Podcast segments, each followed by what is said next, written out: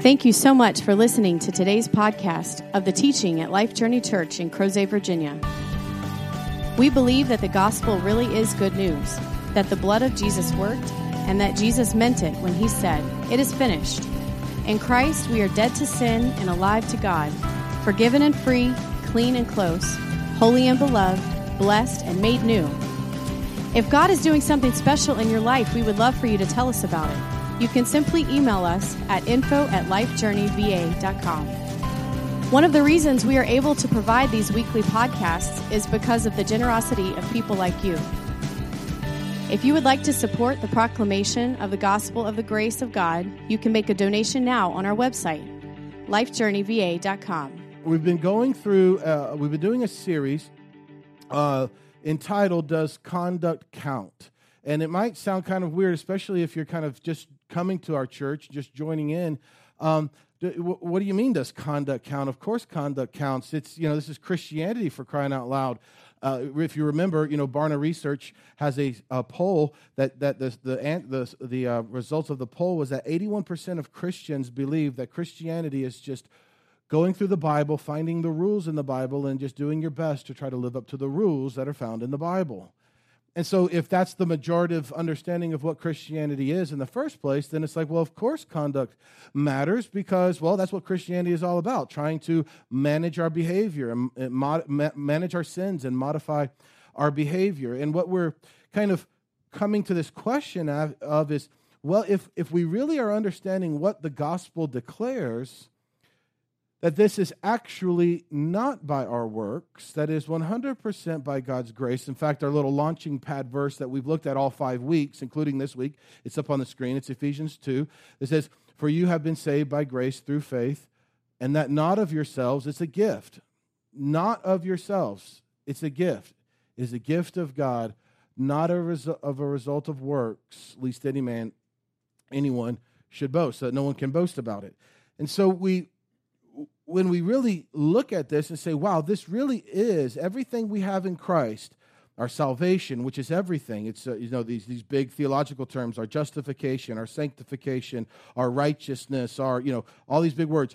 It's all by grace through faith. It's all of him and not of us. So therefore, the real, I think, logical question that flows out is, does it even matter then how we live? Does our conduct even count if this is all by grace and not by our, our works? And every week I've thrown in a different, you know, verse like this verse. We looked at one in Jeremiah that says that the heavens have to be counted, the universe has to be counted, uh, and the core of the earth has to be traversed in order for the Lord to, to kick us out of his presence. Well, when is that going to happen, right? When are we going to measure the universe? You know, every time we get a bigger telescope to measure the universe, the universe gets bigger and bigger. And so then we looked at, a couple weeks ago, this, this verse that says that God is no longer even counting our trespasses. God was in Christ Jesus reconciling the world to himself, not counting our trespasses against us. And so there it is again. Well, wait a second. If that verse is true, Second Corinthians five, and he's not counting our trespasses, then does it matter how we live? And this week, here's another verse that that is is just shoots, you know, it forces us to ask this question. It's in Romans chapter four, and it's quoting David from the Old Testament. But Romans four, I think, what is it, verse eight? Yeah. It says, "Blessed is the man whose sin the Lord will not take into account." Blessed is the man whose sin the Lord does not take into account. So let's ask the question, are you a blessed man or woman? Well, according to Ephesians chapter one, verse three, it's not on the screen. You can write it down or look it up on your own. It says, "Blessed be the Lord God of our Father, of, of our the Lord uh, Jesus Christ, who has blessed us with" what? Every spiritual blessing. So if you are in Christ, then you have been blessed with what? Every spiritual blessing. So ask yourself the question, are you blessed? Yeah. Well, here's what that means. Blessed is the man whose sin the Lord does not take into account. So if you are blessed, I mean, if you are in Christ, you've been blessed with every spiritual gift, every spiritual blessing, I should say. then that means that you are in this category that the Lord is not taking your sin into account. So what's the logical question when we actually examine what the gospel actually is? The logical question is, well, then does it matter how we live? And that's why we've taken these five weeks to examine this of, well, does it matter how I live? If he's not even counting my sins, accounting, that's like a, that's a, that's a, that's a, a, a technical term of accounting of, you know, taking tally marks of sin. That's how I thought Christianity really boiled down to. How many tick marks of sins is God holding against me? So when I get to heaven, well, the size of my mansion, the square footage, you know, the amount of bling that I'll get is all dependent upon how I do and what I do here on earth. Anybody else have some sort of concept like that? Maybe a little bit. It might not be exactly, but some sort of concept like that. Yeah, I mean, sure. But when we see what the gospel actually is, it blows that thinking to smithereens. I'm going to start my clock here because last week I didn't, and it went way too long. Sorry about that for last week. Um, and so when we see this and we see he's not taking our sins into account, I think the logical question is, well, then does it matter how I lived? And we can't, we can't, we can't recap all four sermons in this little five-week series, you know, in this one minute. Um, so that's why they're on the pod- podcast. I encourage you to listen to them. But the first week we saw Uh, very, very quickly, how um, God actually is not dumb, believe it or not. God didn't just forgive us of our sins, but he actually plunged us into death, killing the entire Adamic race in Christ so that a whole new race, a whole new people could actually be raised. Galatians two twenty, it's not just, you know, it's not just good for your bumper stickers and your coffee mugs. It's actually true. I have been crucified with Christ. You died. So it's not just that you've been forgiven. You have been forgiven. But you died, and a whole new you has been born with new desires that are the same desires as the Lord's, a new creation.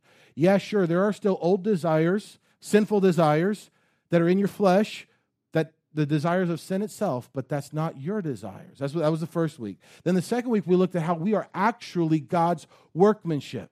We're actually created by God. Think of the greatest painter. Think of the greatest, you know, con- uh, construction worker, the greatest musician, and you you were amazed at what they can do. I've, I remember standing at the bottom of one one World Trade, you know, the new tower, and I'm just like, how in the world can man design this? This is just amazing.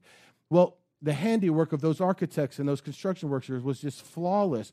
Well, imagine the handiwork of God. You are his handiwork. So how flawless are you, Lou? You see that, Jeff? You are his handiwork, the new creation, created in Christ Jesus for good works. That was the second week. So he not only, you know, forgave us and created us new, a new person, but he, we're actually his handiwork. The, two weeks ago, we saw how uh, this, this uh, we started seeing how it actually starts coming out, how this perfect, created, holy, righteous life actually starts coming out. This was in Philippians chapter two. He says that you work out your salvation with great fear and trembling, meaning you work it out with no confidence in your flesh. For, or because, it's God who's at work in you. He's the one who's doing. You don't, you keep your hands off of this thing. It's him who's doing it in you, both to will, that is to desire it, and to do it. Who is it that brings godliness from you? It's God who is at work in you. You see, we think it's up to us. We think we got to try harder. We got to do more. We got to sign more commitment pledges. We got to, we got to, but it's actually, we work it out with great fear and trembling because it's he who's at work in us. And then last week, we looked at the role we do play, because we do play a role. We looked at Second Corinthians chapter three, if you remember, and these competing uh, ways in which righteousness is worked out of us. And the, the, the climax of that passage was Second Corinthians chapter three, verse eighteen, which should be on the screen, I think, maybe. Yes. He says, we do do something. We look in a mirror. He says, we with unveiled faces, we beholding as in a mirror. We look somewhere, we look in a mirror, and we look in the mirror, he says, we've got to see what really is there, the very glory of the Lord. And as we see who we really are, the very glory of the Lord, a new creation created in his handiwork, created as his handiwork, we become over a lifetime, transformed into that same image from glory to glory. So we do have a role. The role is we got to look in the right place. We got to believe who we really are. We're not, as born-again believers, we're not worms, you know, dirty, rotten sinners that have been saved by grace. No, we have died and we've been created new. A death has occurred. If we believe that the gospel is the death and burial of Jesus, of Jesus, fantastic. But let's don't stop there. Let's believe the whole gospel, that you died, and you were buried, and that you've been raised a new creation. And so today what we're going to do is we're going to look at what actually provides us the instructions for how to live this godly life. How do we do this? How does this, this mirror thing, how do we actually become transformed on the outside to what we are on the inside? Um, and the role that we play in this. Uh, anybody remember those commercials um, that I, I stayed at a Holiday Inn Express last night? Anybody remember those? There's a whole marketing campaign for Holiday Inn Express. If you're unfamiliar, basically, you know, you're in a crowd, and all of a sudden, you know, some somebody starts talking with all sort of technical garbage, you know, and jargon, and they're like, oh, are you a doctor? And they're like, no, I'm a garbage man, but I stayed at a Holiday Inn Express last night. And so just because you stayed at a Holiday Inn Express, all of a sudden, you are, you know, brilliant and whatever. There was this one commercial. It said uh, uh, this guy starts passing out. He passes out, and uh, this guy comes up to help him, and he's like, "Does any did anybody happen to stay at a Holiday Inn Express last night?" And uh, this guy comes up, he says, "Well, I, I I didn't, but I'm a doctor. I can help the man." And and the guy, he's like, "No, no, no. Does anybody did anybody stay at a Holiday Inn Express last night?" But the, the idea is is that you know um, there's a confusion of identity. Just because you stay at a hotel doesn't mean that you know how to perform surgery or to you know. Uh, whatever these different commercials were. And there's an identity issue. There's a function issue that we've got to determine. What is the purpose and the function of the law, and what is the purpose and the function of grace? Because if we don't get that settled and clear and firm in our hearts and our minds, then we're going to live a life of confusion and to live a life of double talk. And that really defines the majority of my life up until thirty-one years of age. Uh, I was double talk Davis. I'd say things like, you know, believe in Jesus and he forgives you of your sins. Fantastic. And then I'd say, well, un- until you sin, and then you've got to get more forgiveness because you've sinned again. Well, that's double talk. D- did he forgive me or did he not forgive me? What do I need to do in order to get more forgiveness for the, all the f- sins that I've been forgiven of? And so we've got to figure out this, this identity of what is the law, what is its purpose, and what is grace and its purpose. Because if we go to the wrong source, maybe law did stay at a Holiday Inn Express last night, but if we go to the wrong source for how to live, we're going to actually spiral into a direction that we don't want to be. Here's some of what I'm talking about. First Corinthians chapter um, fifteen, verse fifty-six. We've seen this passage before. It says, the power of sin. Okay, so what is it that actually empowers sin? The power of sin. Think of a motor, an engine. What what what makes that m- motor work? What's the fuel? The power of sin is the what? Law. So who cares if law stayed at the Holiday Inn Express last night? Law-based living, according to Paul, will actually fuel sin. Now, I'm going to take a quick little survey. You don't have to raise your hand. With sober minds, who of you wants to live sin, a sinful life? You want to live a sinful life. I hope, hopefully, not many of us. All right?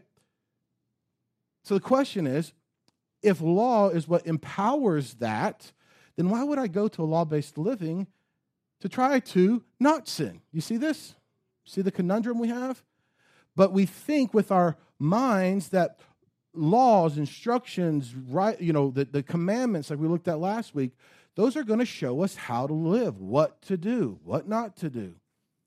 Even when we do the laws to very, very well, then all of a sudden this thing called pride can start even to creep in and say, well, look what I did. Look how good I did it.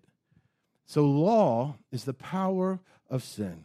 So if you go to law to learn how to live, the apostles are just saying, man, we're going to the wrong place, and we're going to end up actually empowering sin in our members. So what's the solution? Where do I go? Where do I go for instructions on how to live?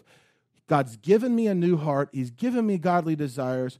He's given me a mirror that I can see who I actually am.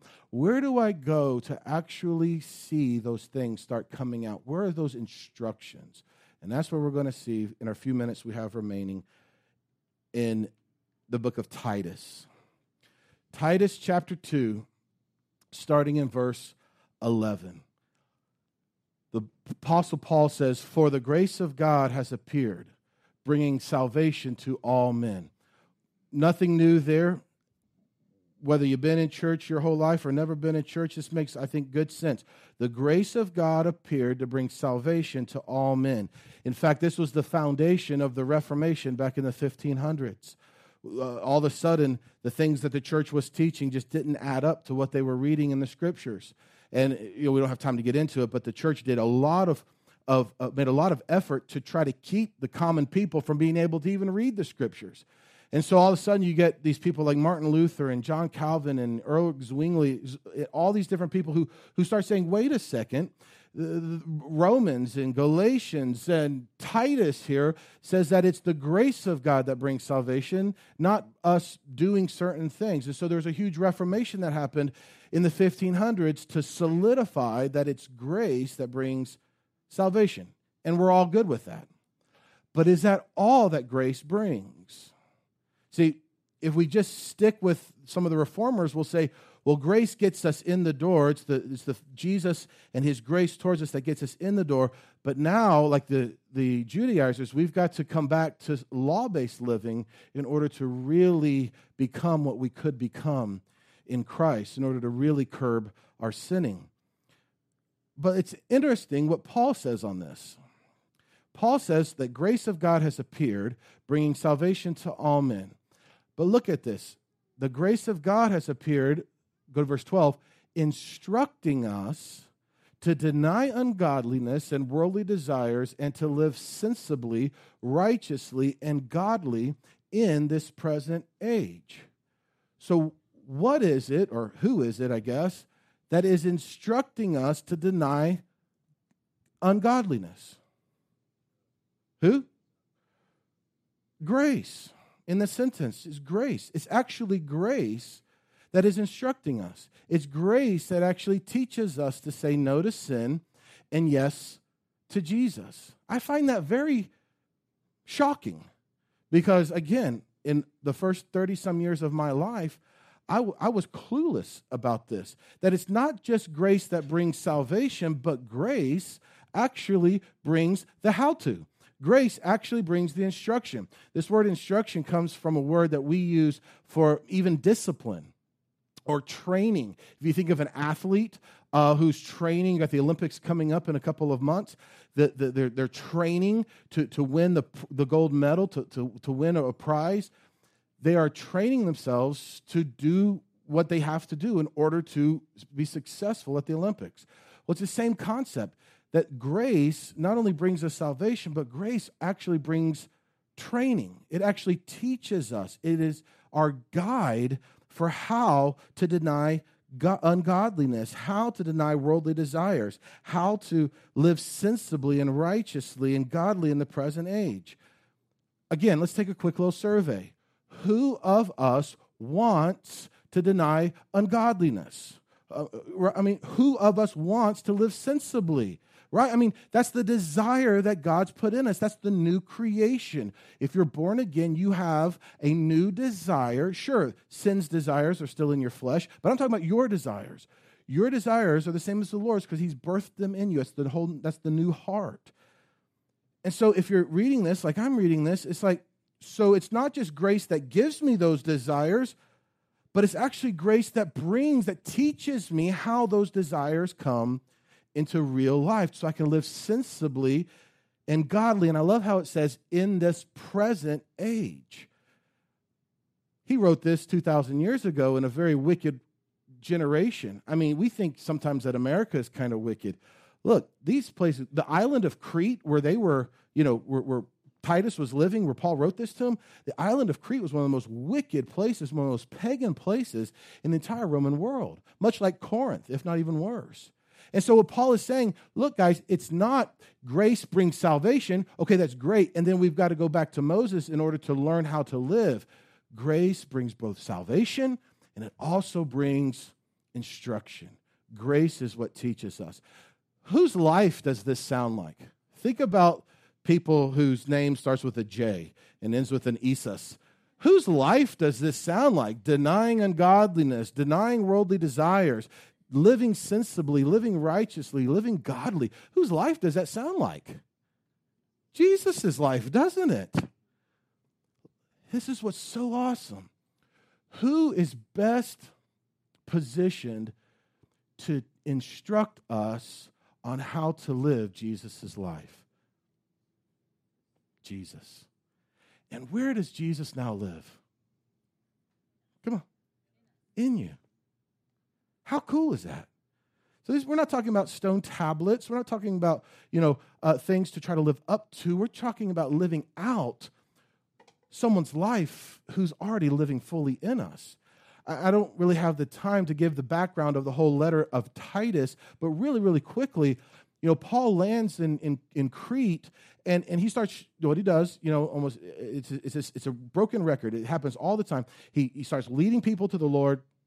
They start trusting in Jesus, and then slowly but surely, these other the other groups will come in and say, hey, Jesus is great, but we've got to do Moses also. And so, again, Gentiles were being converted to Judaism in order to keep the laws, in order to keep the rules, et cetera. And Paul, read a little hobby horse for a second. Is that all right?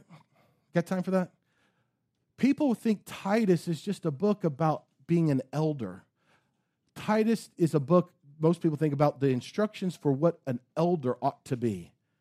Yeah, there's details about eldership in the book of Titus. But listen, the whole point of Paul's desire to set up elders was to defend against this false gospel that was coming in that was saying that it's Jesus plus something else. You see that? So if we just think it's about elders and requirements for eldership, hey, that's in there, but there was a purpose. And so what Paul is saying, guys, the reason we need these elders, the reason we need people who are solid in their understanding of the gospel is because it's the grace of God that brings salvation, but it's the grace of God that actually takes us to where we want to go. I hope that makes sense. But we want the same desires, the same life of Christ, the life that Christ lived. We want that because he gave us the desires.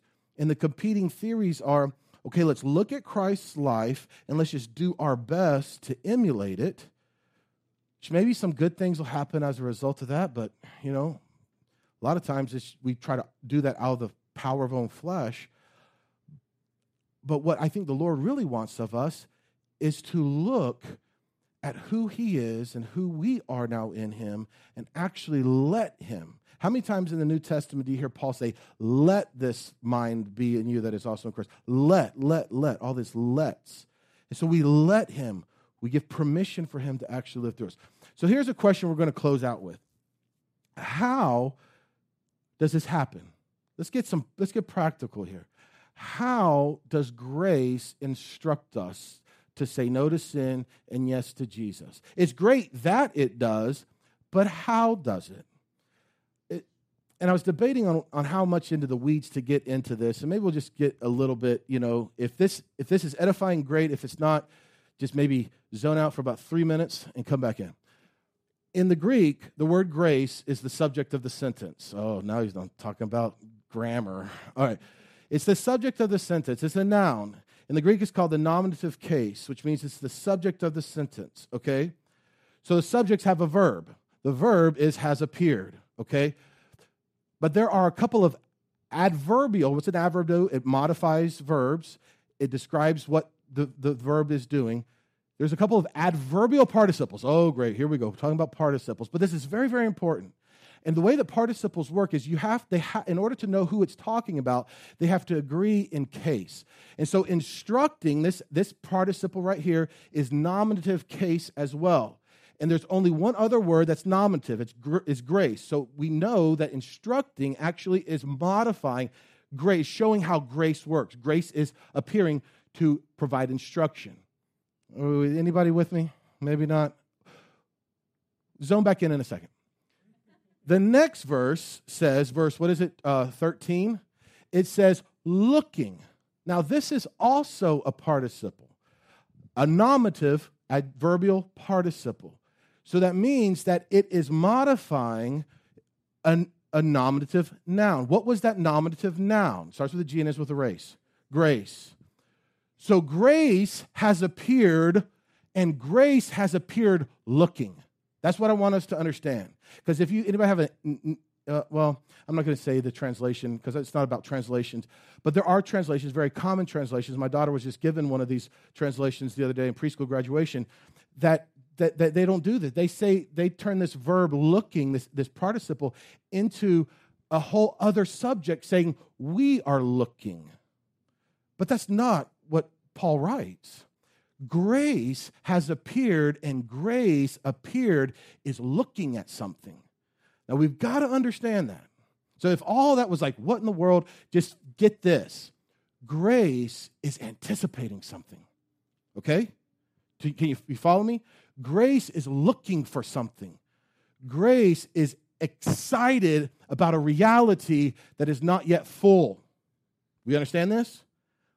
So grace has appeared, grace is instructing, grace is looking for something. So here's our question. How does grace instruct us?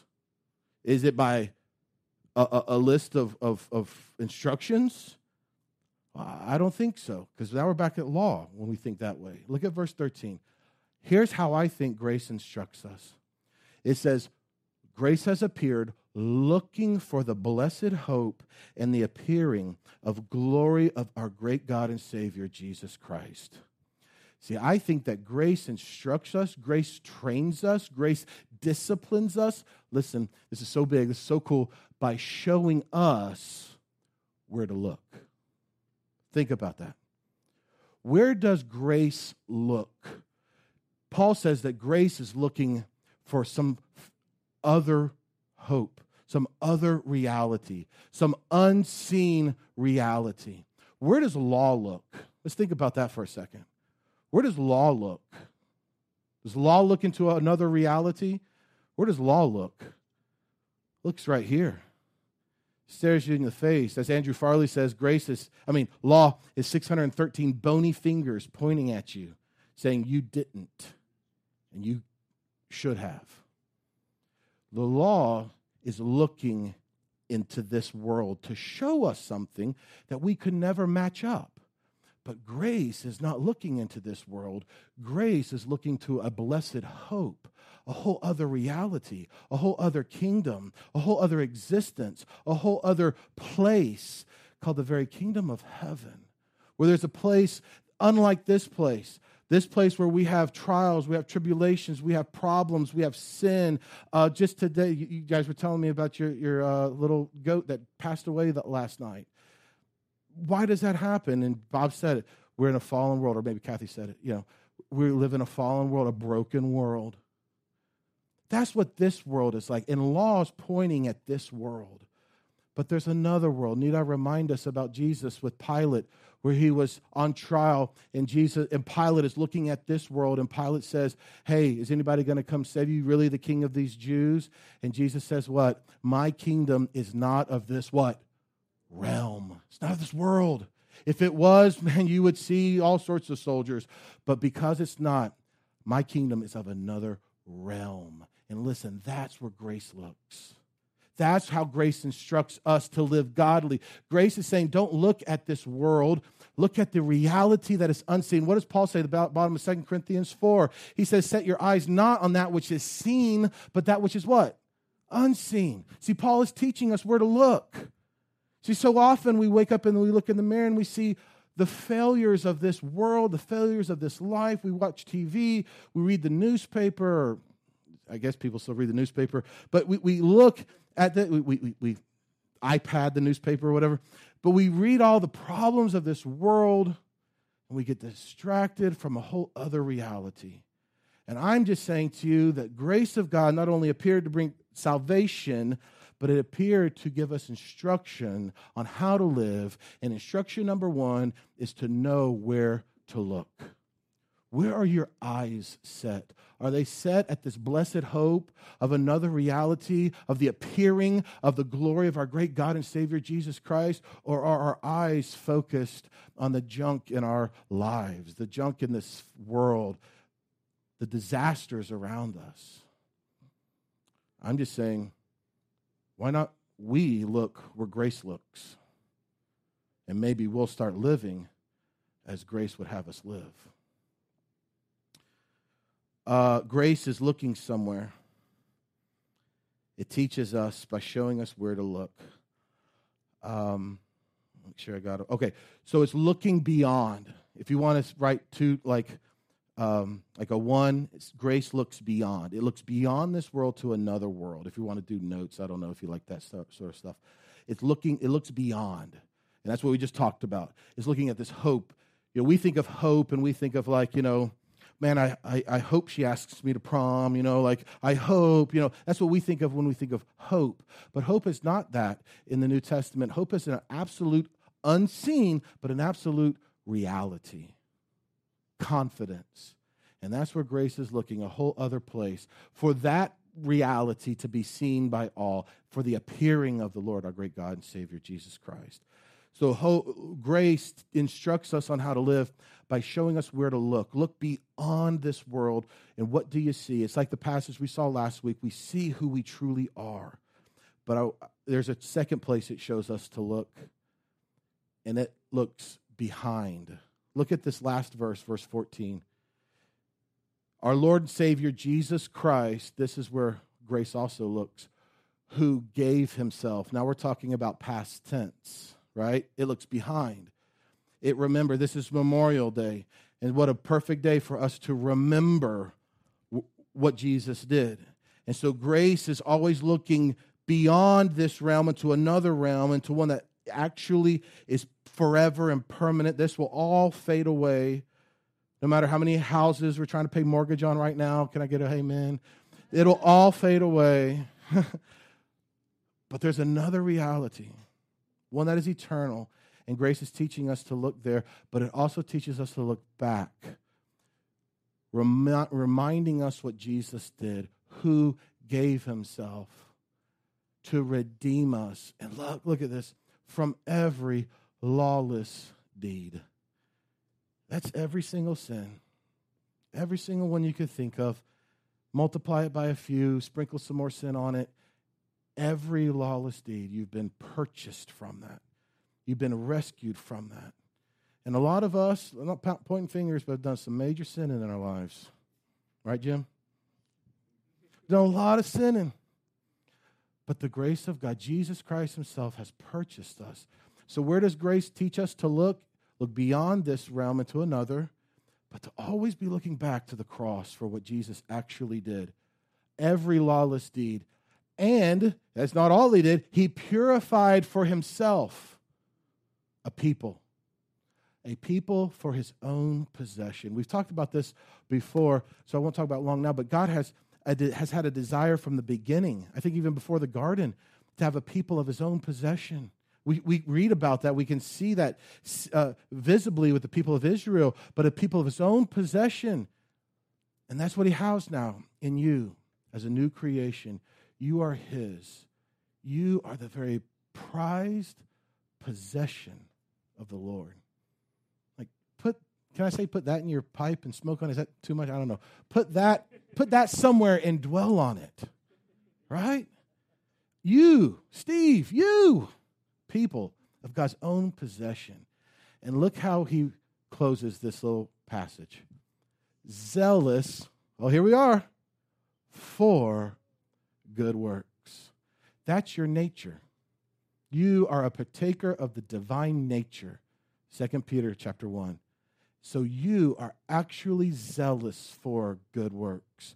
But the good works that you desire, that God's desired in you, that he works out of you, are never going to come as we continue looking to the stone tablets, to laws, to rules, to regulations for how to live.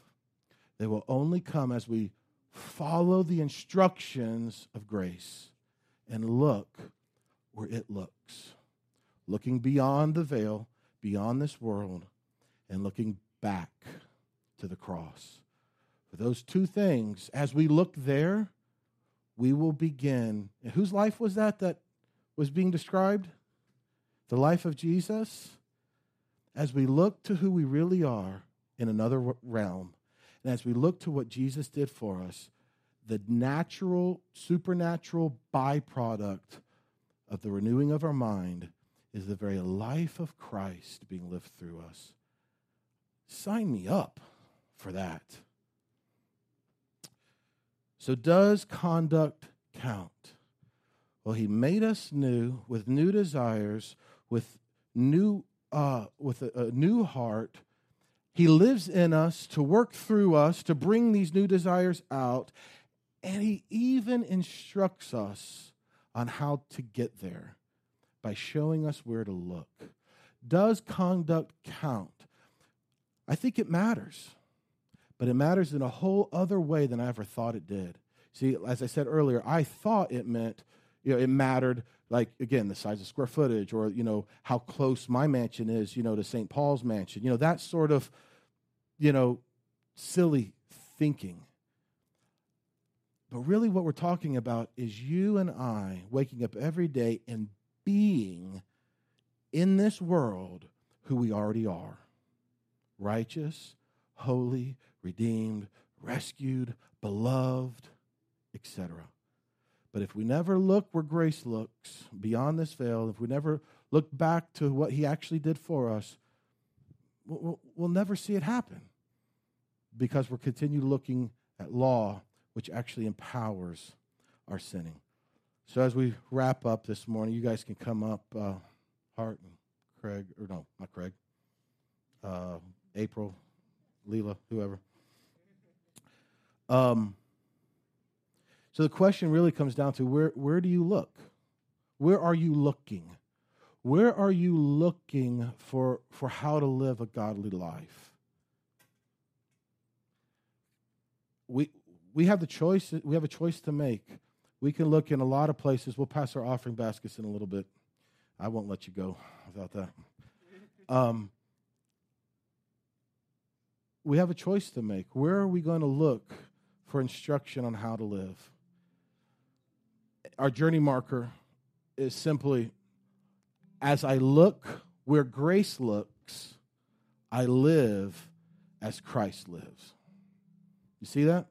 As I look where grace looks, beyond this realm to another realm, to the blessed hope of the appearing of the Son of God, and as I look back at the finished work of Christ, as I look where grace looks, I end up the byproduct, the supernatural outworking of the Lord himself. It's he takes the credit, you know. We don't take a picture of Lou today and then, okay, Lou looks at, Grace looks for a week, and we take a picture of Lou a week from now and we say, good job, Lou.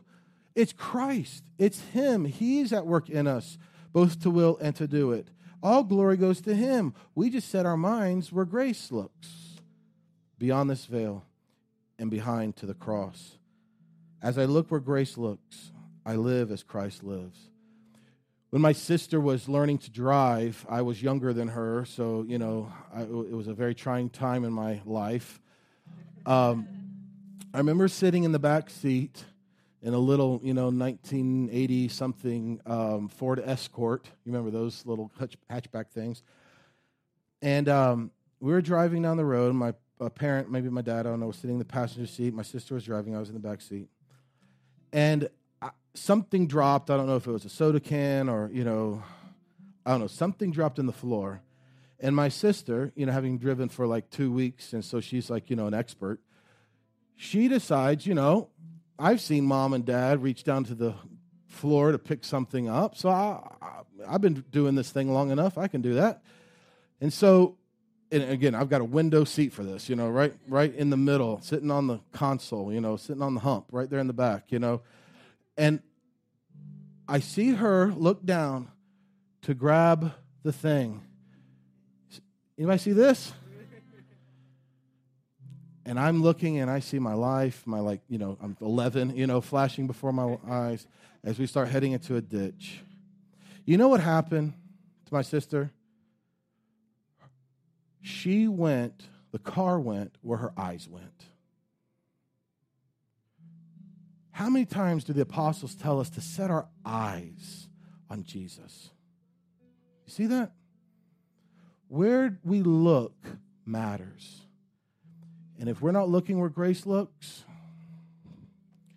then man, it's just a frustrating existence. So the call this morning is, guys, let's look where grace looks. Look beyond this veil. There's distractions, sure. And let's look back at what Jesus has in fact done. You know, maybe you are living a life of frustration. You don't believe that you have any value. You don't believe that you have any worth. Well, what happens if you start looking beyond the, this world to a, who you really are in Christ, the prized possession of the Son of God? What does that all of a sudden start doing to your net value, right? Well, maybe you're struggling in a marriage where you have, there's no love reciprocated back to you. And so you live constantly inadequate and feeling of rejection by your own spouse or family member or whatever. I don't know your situations. But what if we slowly over a lifetime start looking where grace looks? Seeing the true nature of who we are, the very beloved of God himself. I'm just saying, if we keep looking here, we're going to keep on getting what we've always got, frustration and anxiety and just garbage. But as I look where grace looks, this amazing thing happens. I actually start living as Christ lived. Let's stand and pray. Father, we thank you for this morning. We thank you, Father, for the power of the very grace of yours, the grace of God. It's not just a concept. It's not just a, a theology. You know, I'm convinced it's a person, and it's Jesus himself. Jesus, the very personification of your grace. And, Father, I just pray that we would be instructed by this power of grace, this person, looking where he looks, seeing what he sees, great expectation for a whole other life, and looking back at what you've done. Father, we don't know how to handle being loved by you like this, but Father, it doesn't change how much you love us. In Jesus' name we pray. Amen. Thank you again for listening to today's podcast of the teaching at Life Journey Church in Crozet, Virginia. We'd love to hear from you. If God is doing something special in your life, let us know by sending an email to info at lifejourneyva dot com. Feel free to pass today's teaching on to any friends and family that you'd like, but please don't change any of it or charge for it. This podcast is made available for free as a ministry of Life Journey Church. If you would like to support the proclamation of the gospel of the grace of God, you can make a donation now on our website, life journey v a dot com. Have a great day.